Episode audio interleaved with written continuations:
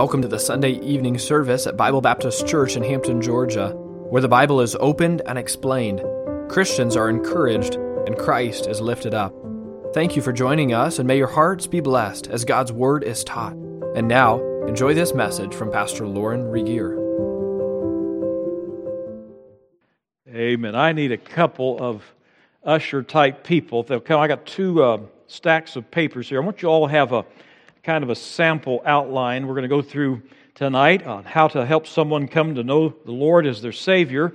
And this is somewhat of a cheat sheet that I've used for a number of years. Everybody needs a copy of this. I know there are more um, theologically robust, perhaps, uh, presentations of the gospel. I like this because it's simple. It's done by Evantell Ministries, and we'll kind of work our way through it tonight just a few moments. It's great to have you here. And I wanted to know something. If in your life you've had the opportunity to lead someone to the Lord, let me see your hand. Most of you, and it's a great thing, isn't it?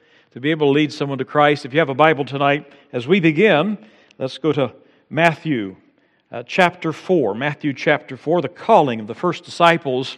We want in our lives, we want in our lives to make first with us what, that which was first with the Lord. Verse 18, Matthew chapter 4 says this Jesus, walking by the Sea of Galilee, saw two brethren. The Lord is beginning his ministry, calling disciples to follow him. Simon called Peter and Andrew his brother. They were fishermen, casting a net into the sea, for they were fishers or fishermen. And he saith unto them, Follow me, and I will help your marriages get along a little better. I will make you rich and famous, healthy and wise. No, we mentioned that this morning. The Lord says, Follow me, and I will do what? I will make you to become fishers of men. Well, that was quite an exciting recruitment strategy. Uh, they had heard of Christ, certainly, and now they're being asked to just drop their nets and follow the Lord. And they straightway, immediately, they left their nets. We're reading in Matthew chapter 4 and verse 20, and they followed him. And then going on a little farther, from thence he saw two other brethren James, the son of Zebedee, and John, James and John, Peter and Andrew, all in the same trade, fishermen. They were in a ship with Zebedee, their dad, their father, mending their nets, and he called them too. And immediately they left the ship and their father and followed him. I have a picture in my mind of Zebedee. As James and John answer the call to become fishers of men, He's in the boat holding the nets and wondering, will I ever see my sons again? What's going on here? And yet, the first thing God wanted these folks to know as they left their trade behind and followed Him is that we're not going to just, this isn't a seminar on how to be successful in life or to have your best life now. This is a, a life course in how to reach folks with the message of the kingdom or the grace gospel of God. This is what you're here for. Two men were seated in the mall and they were talking about spiritual things, one of them a Christian, one not. And as it happened, and often this happens when you're witnessing to someone, there's interruptions. And the man who was unsaved, his wife came back, and it was time to go. And so, in the middle of the discussion about Christ, the one man got up and started following his wife out to the parking lot, and she was a bit confused. And she asked him, So, what were you guys talking about? Who was that? What were you talking about? And he looked at his wife and he says, Well, we were discussing about how it's possible to know that you're on your way to heaven. And she looked at him indignantly, said, What business is that of his? That's none of his business. And he looked back at her and he said this If you would have seen the look in his eye and heard the tone of his voice, you would have declared that was his only business in life. Follow me. Why are you following God? Follow me, and I will make you to become fishers of men. And then Acts chapter 8, this is a fast forwarding. The church is now launched, right? And uh, the church is being persecuted. You would think that the church would be silenced because of the persecution. Saul, verse 3 of chapter 8 of Acts, was making havoc of the church, entering into houses, hailing men and women, committing them to prison. And so you would think the next verse would say, so they were, they were quiet. They went into hiding. No. Therefore, they were scattered like they are the, even in Ukraine today. They were scattered. Therefore, they that were scattered abroad went everywhere preaching the word, proclaiming Christ. How are you doing in this great pursuit of approaching others with the good news of the gospel? I want to tell you something as a pastor, I still get afraid. I'm fearful when I have an opportunity to share the gospel. I'm just going to admit it. Anybody like that? Like me? A few of you are honest. Sometimes my wife will nudge me. In fact, it happened on our last vacation. Uh, we, even though we have a pocket full of tracts and even a New Testament uh, with us, she will nudge me and say, You know, this is your chance. you blew that. You should have handed him a tract. Has that ever happened? My wife is a great, uh, she works for the Holy Spirit, I think, and she nudged me many times and she'll say, You should have given, you should have said something. That was your opportunity to say something for Christ. A lot of times, to be honest, a lot of times, uh, uh, and I'll be honest about this, a lot of times it's not so much that we don't know how we were saved. I'll tell you this, it's a great thing. If you know how you got saved, to just share that with others, you don't necessarily need a, a method or a, some kind of presentation. If you know how you got saved, you can tell others your testimony. That's always a winner. But it's often helpful to have a simple outline in your brain, even if it's an outline somewhat committed to memory, and that doesn't make you cold and informal. Rather, I think it helps you to understand that no matter what God sends your way, the gospel doesn't change. And so sooner or later, you want to move from the sec- uh, secular to the sacred, from uh, just life in general to life in Christ, because just like the disciples, you want to make first with you what was first with Christ. Follow me, and I will make you to become fishers of men. Let's assume that I'm talking to Ron, and I know Ron because he's a part of the church. So, Ron, you want to step up here just a minute? You didn't know this was coming, did you? You'd have worn your tie tonight. So would have I. All right? And I don't want you to be very uh, difficult, unsaved man, but I'm going to have you lose your salvation just for a minute, okay? You, you're just going to be up here for just a little while. Does this work? There we go. And so, what I'm going to do is, I, I usually use three or four questions, and please don't grade me. I've committed this somewhat to memory, but I'm a little shaky on all the details. But I've learned, I, I think about 30 years ago, maybe 20, uh, I just said, Lord, if you could just give me a skeletal outline. Like I mentioned, this isn't as robust as the exchange program. I, I love uh, what. Uh, the exchange program. We all went through, many of us went through that when they came, the Musgraves cave. That's a great, theologically rich, the justice of God, the holiness of God, the graciousness, the love of God. These are wonderful concepts. And if you have time with someone to go through those concepts in a kind of a friendship way, it's a great thing. But a lot of times we don't have that much time, and uh, we meet folks, strangers here and there and our exchange isn't uh, because we may just be passing through, they must be passing through. And so you have an opportunity to share the gospel.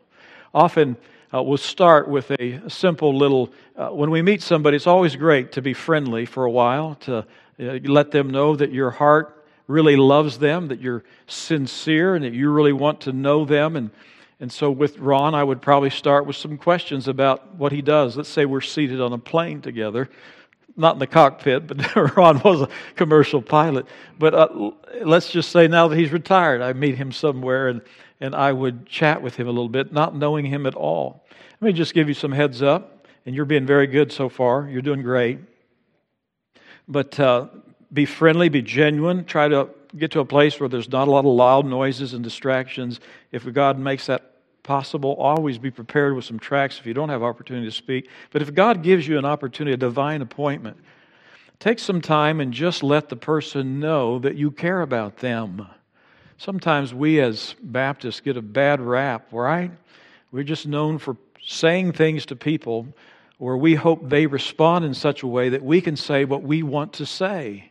We manipulate the conversation. We get ahead of the Holy Spirit. We really want to know, let him know that we care about him. So we find a place where we can minimize distractions.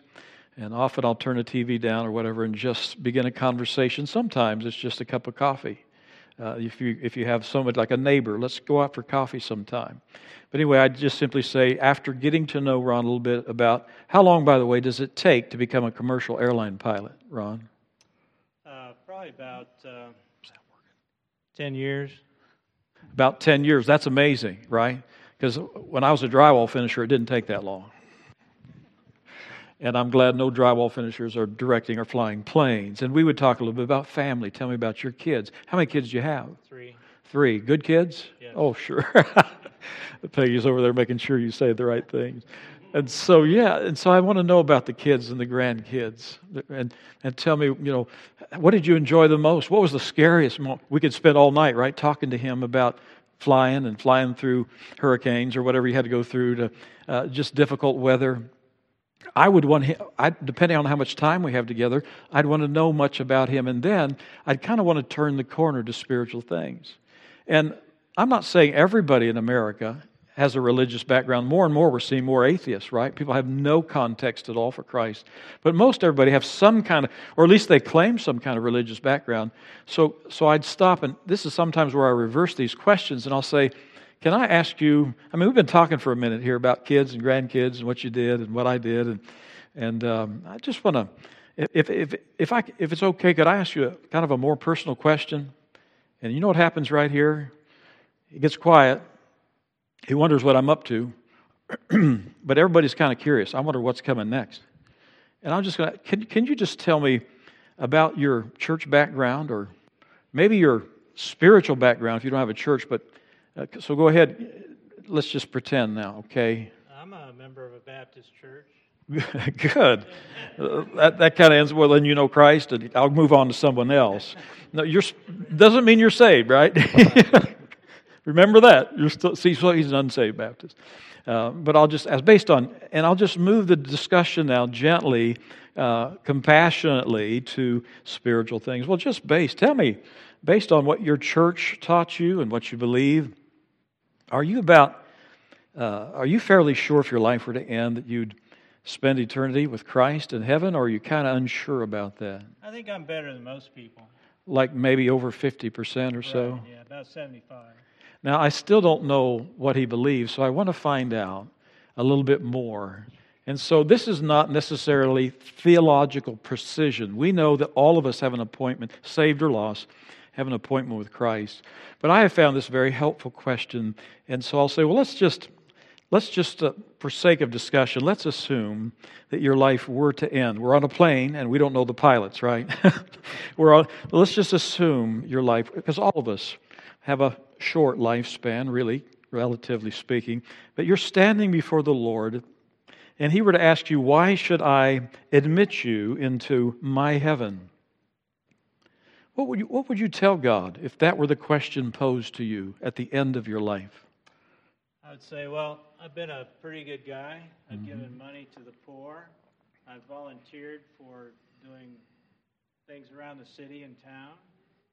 Uh, I go to church. All right, so let me stop him. What's he depending on to get to heaven? He's depending on his goodness, right? So I don't right away try to correct. One of the things we tell folks in, in this whole idea of, of winning souls to Christ is never argue. Well, you are not a good person. Let me tell you. Uh, but we want to be gracious right now because we want an opportunity not to share our opinion, but what Christ says. So I will use this verse. It's a great verse to have memorized. There's five or, five or so verses you really ought to memorize. And uh, 1 John 5.13 is one. Uh, these things were written. I often take my New Testament out, which I left up at the pulpit, say, These things, not my opinion, this is what God said. These things were written that you might know that you have everlasting life. Ron, not my opinion, that doesn't matter. But what God says about heaven and how to get there does. W- would it be okay if we just, after all, it's before we get to Pittsburgh, it's another hour. you're stuck with me. After all, you know, if God says there's a, a way to get there, we know it. Do you mind if I spend a, a few minutes with you just opening the Word and sharing what God has to say about heaven and how to get there? Would that, would that be okay? That'd be fine. All right, thank you. You did good. He did great. Now, they don't always say, that'd be fine. Get out of here, preacher. Sometimes the door gets slammed in your face. Or they'll say, listen, uh, and trying to put you off, I don't have time. I, I, and honestly, they might not. I'm going to an appointment. So, what would you do? I, I simply do this. I say, now, I appreciate your honesty. And it might be such a thing if we're in the neighborhood again, and if I know this man through, why do I? I don't need that. I got. uh, I might say to him, uh, just listen. I, I, I, uh, I'm around. This is where I work, or this is where you work. It'd be great if I could just come pick you up, and so, or we could meet somewhere for coffee. Uh, not Dun- not Starbucks, but Dunkin'. We'll, we'll, meet you sometime over there, and uh, let's just talk about this. Would that be all right? And instead of just letting that go, that opportunity go, you could press a little bit. W- would next Tuesday be okay? so you want to make sure that you don't let opportunities slip by. If you can press it, press it in a gracious way. And he may say no. He may be just ready to just move on and not talk to you. But you sowed a seed. You gave an opportunity for the gospel. And then the next uh, point on the sheet there, and, I, and I'm kind of flying without my notes here, but the next point on the sheet is more about what do you do when they allow you to sit down? And I have found this. There are more people, you're often scared. Well, there's not many people in this world anymore that want to talk about God.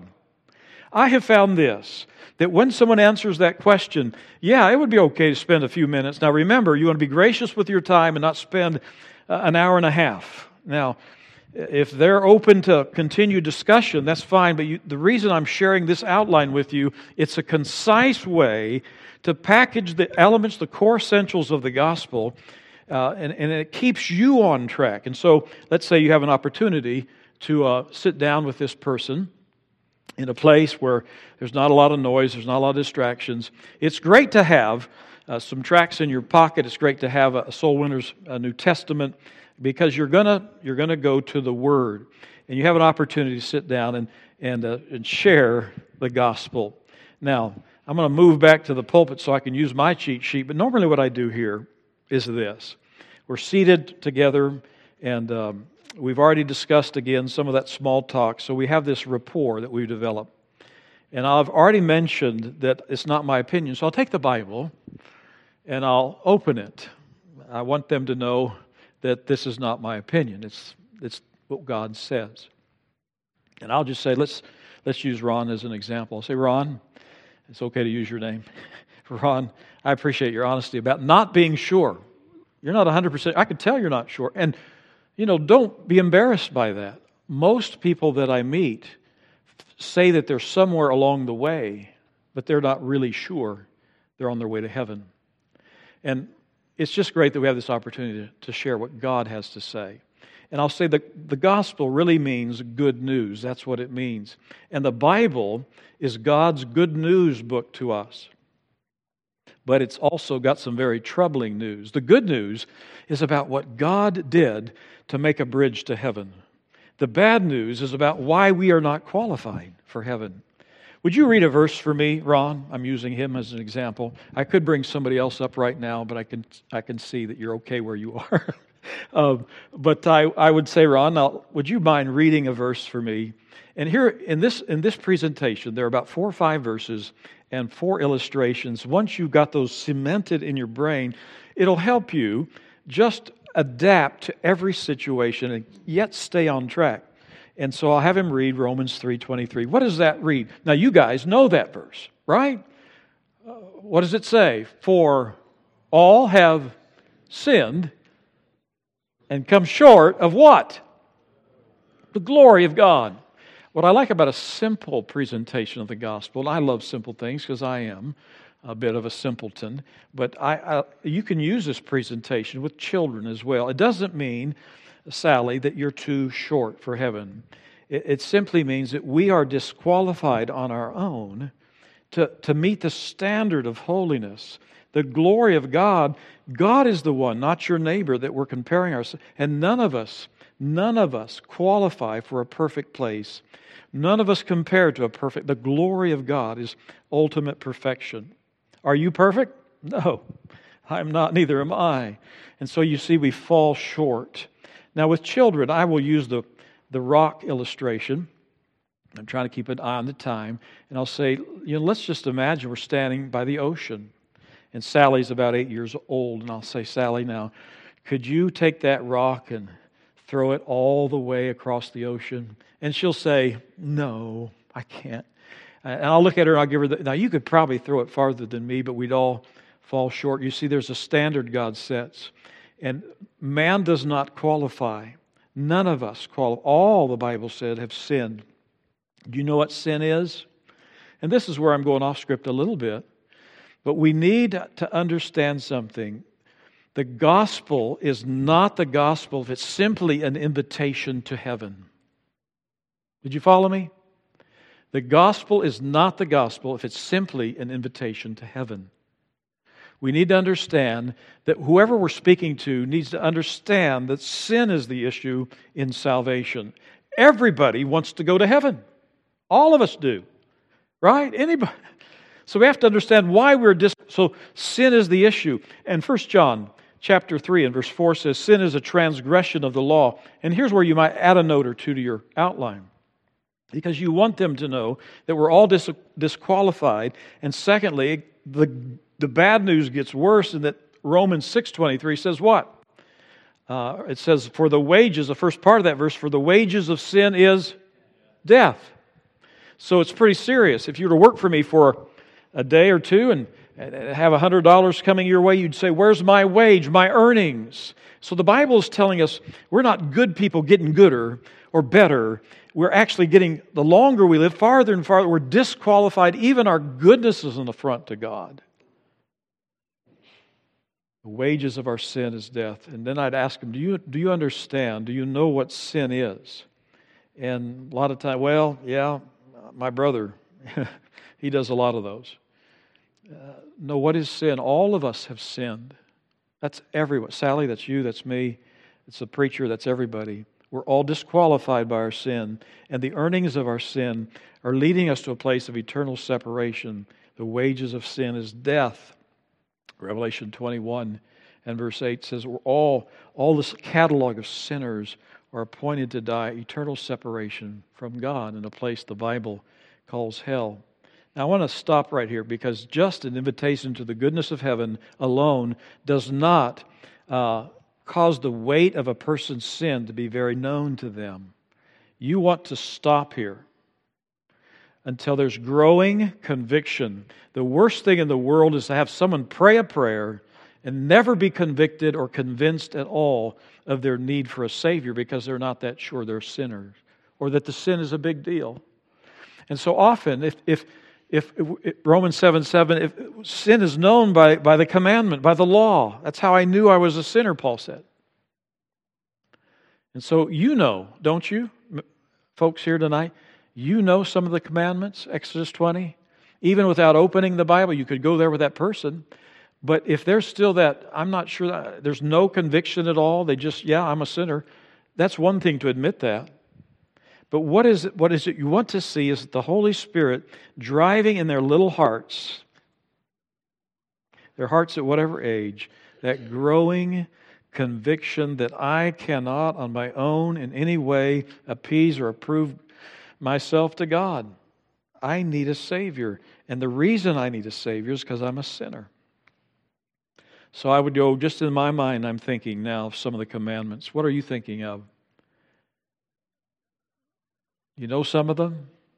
Thou shalt have no other God before me.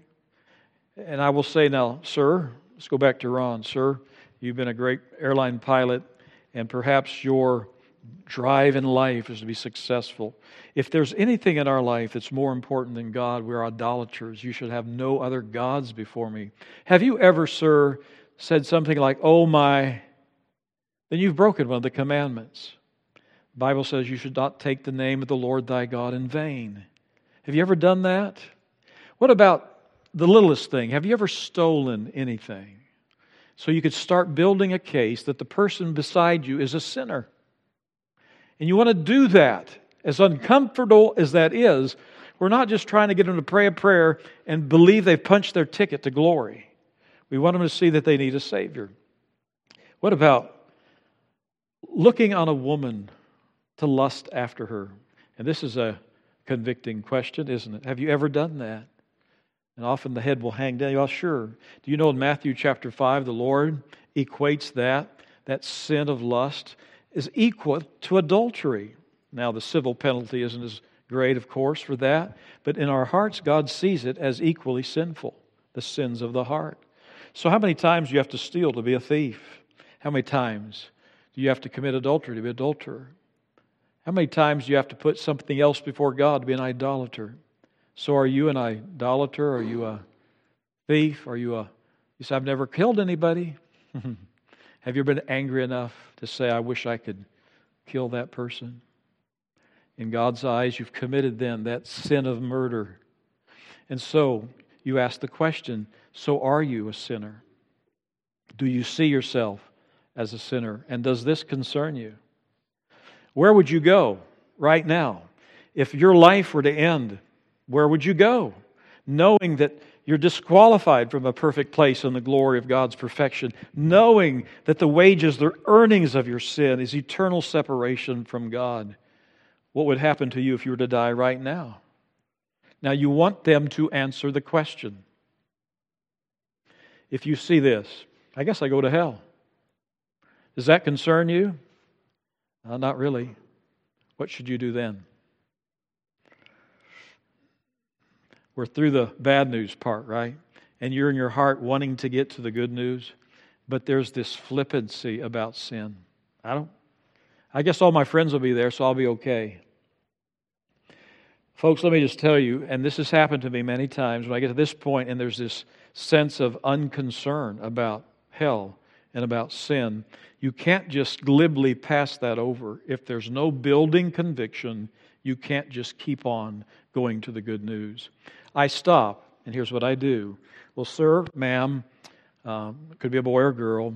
I'll use their name. It concerns me that you're not concerned about the eternal condition of your soul. Could I just take a minute and pray with you that God would show you your great need for a Savior?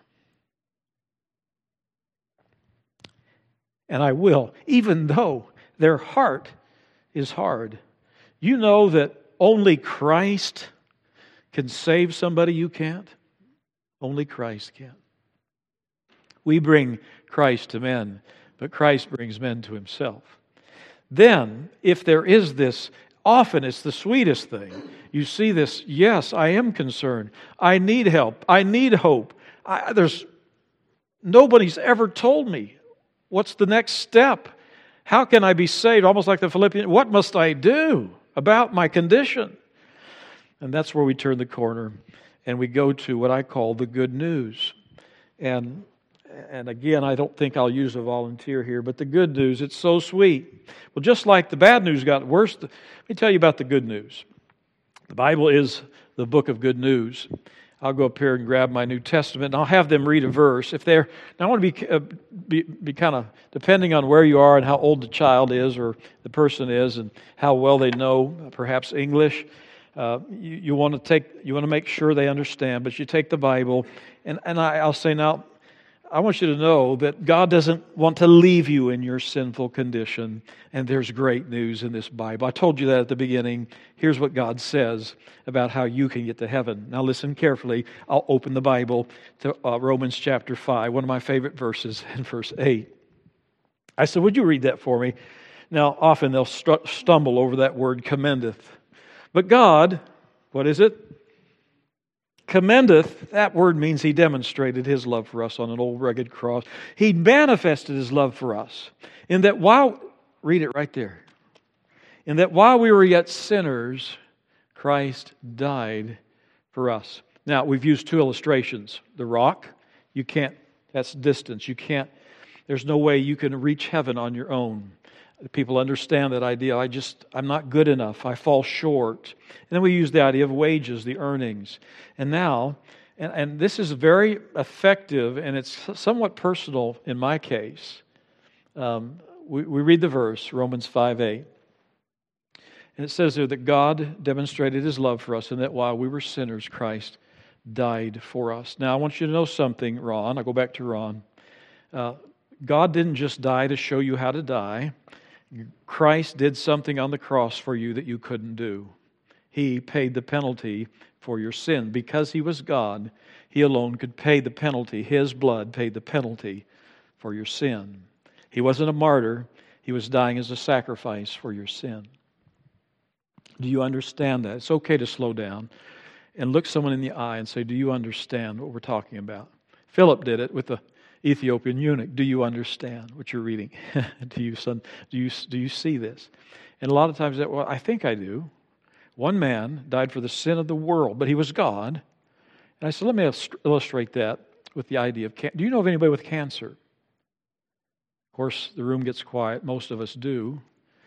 Do you know of anybody who has passed away in your family with cancer? Well, a lot of times they do. Or know of a friend that's died of cancer? Yes. Well, in my case, and you can just use the idea, the illustration of cancer, and I would say, and I have many, many times to great effect, my wife years ago contracted cancer. Thankfully, she's fine. But when there was a moment there, we didn't understand, didn't know for sure whether uh, the treatments would help her or not. And there was a time where uh, I wished I could look at the doctor and say, Doctor, is there any way I could take her cancer cells into my body? And she somehow, by transfusion, takes my healthy cells and she would live, and I would perhaps take whatever the result is, and even if it's death, doctor, I would be willing to do that in her place. Now, I look at the person, I said, now, if someone was dying of cancer, and that were possible, it's not medically possible, but if it were, what would happen to the person who had cancer? She would live, and then you would die. Christ did on the cross, now understand this, is that He took the thing causing your death. Do you understand this? He took the thing causing your death in His body. Your sins were given to Him, He carried them, and He offers you His life and His righteousness in its place. That's what it means, the great exchange. God offers you His life, heaven, His righteousness for your sinfulness.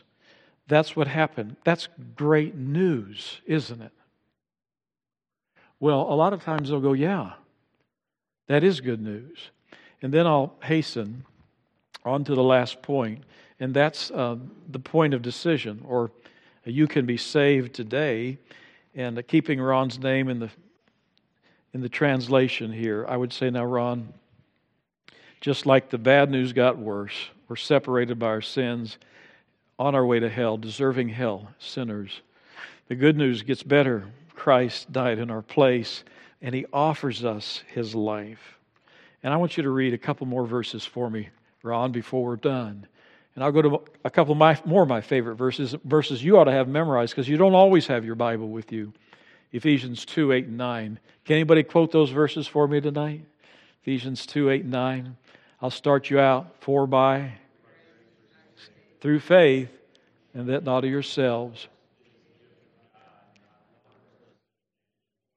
Those words just rolled off your lips. But do you know someone who hasn't been in church all their life has no idea what grace and faith and saved means? So I'll just stop after we read it.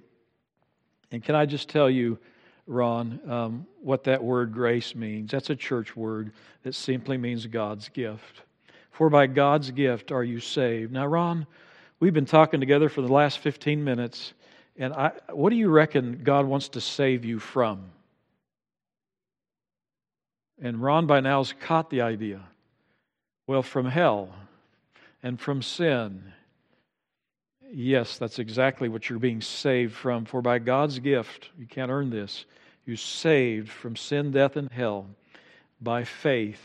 And that's where the last illustration, you've seen it many times. I've shared it here at church and I'll sit uh, on a chair nearby if there is one. I'll just put my full weight, as he probably is as well. I said, faith is just this it's putting your full dependence on what Jesus did, because it's not your works that's going to save you, it's not your good family name. It's putting your full dependence, your full trust on what Jesus and Jesus did alone. Do you understand that? Yes, and often this is an exciting moment. Often they will say, before you get to the last questions, often they will say, I want to do that. What are you, why are we waiting? Let's do that now. And I'll say, That's great. It's simply asking God to give to you eternal life, that you would receive it, this free gift. You can't earn it. If they have a Catholic background, I'll make sure that they know the difference between the grace that's imputed from Christ and imparted by works or thought to be imparted by works. But then I'll get to that last point and I'll say, Do you know something? Uh, as we've been talking, I just want you to know something.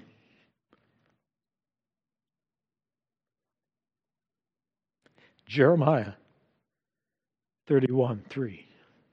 God has loved you with an everlasting love. When do you think God wants to save you? Sometime out yonder or now?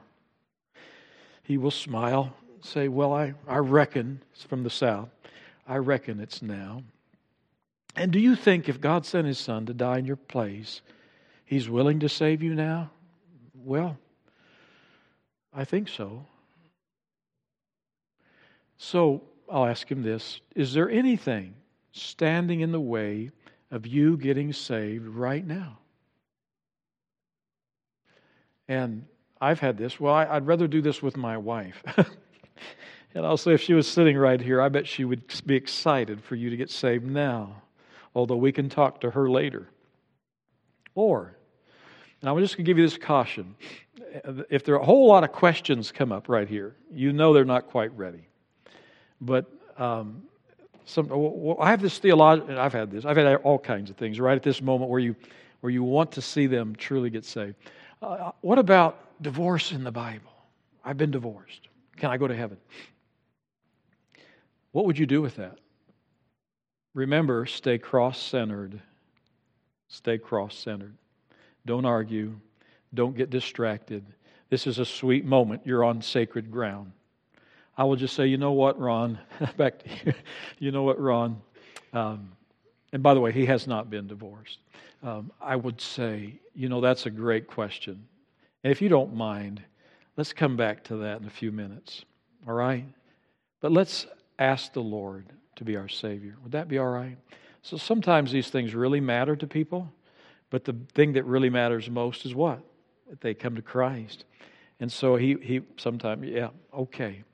Uh, and you need to come back to that stuff or have them write it down and bring it back up. But right now, the issue is the cross and how to get saved. Is God willing? Yes, He's willing. When now? Anything stand? No, I think we're okay.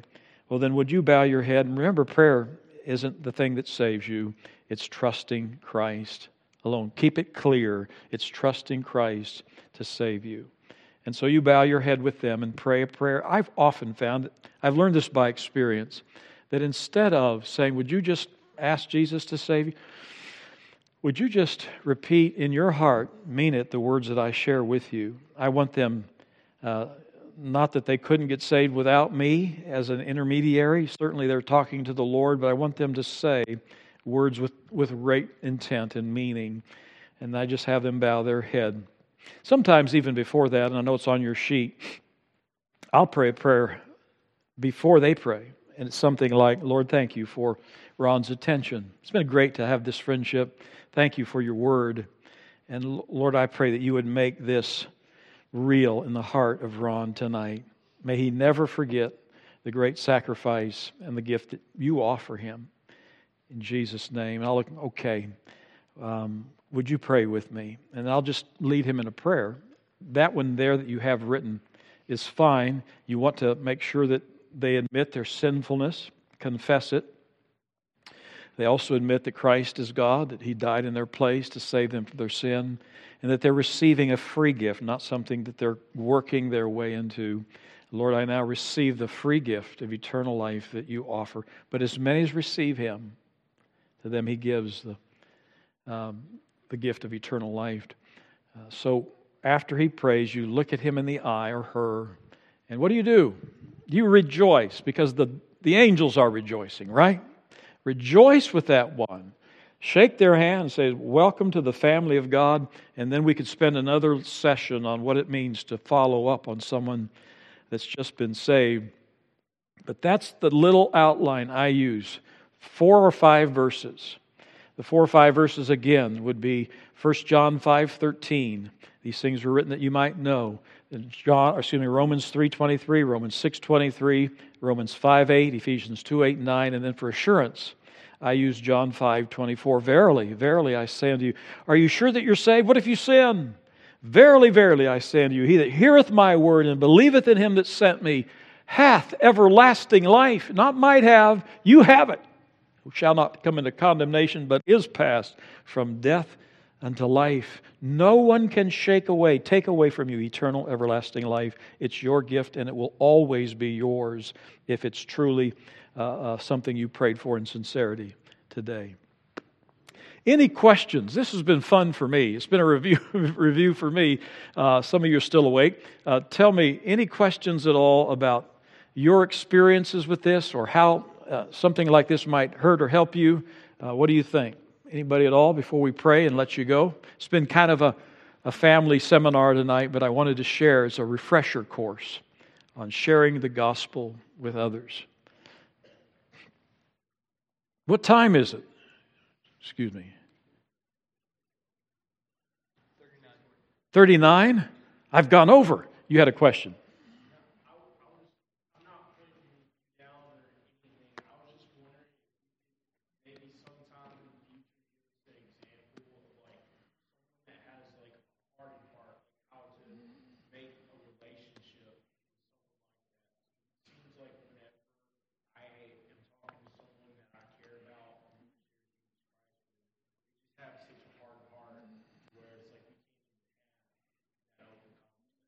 Right.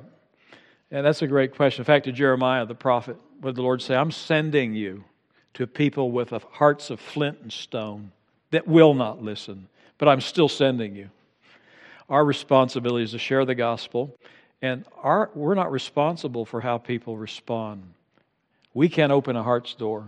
It's great when they do, and yes, you can pursue, you can continue to build a friendship.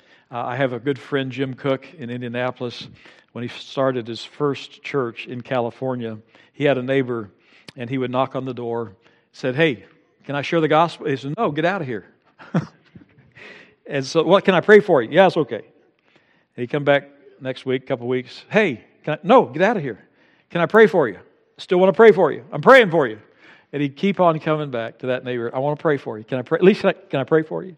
And so sometimes I've done that, even with folks that on door to door. They're really hard hearted hey, listen, I, I know this probably isn't the time for us to share the gospel. It seems like you're a little bit opposed to that. I understand. But could I, is there anything I can pray for your, your family about? Sometimes that softens the folks a little bit. Great question. Anybody else? Take one or two more. Yes, sir.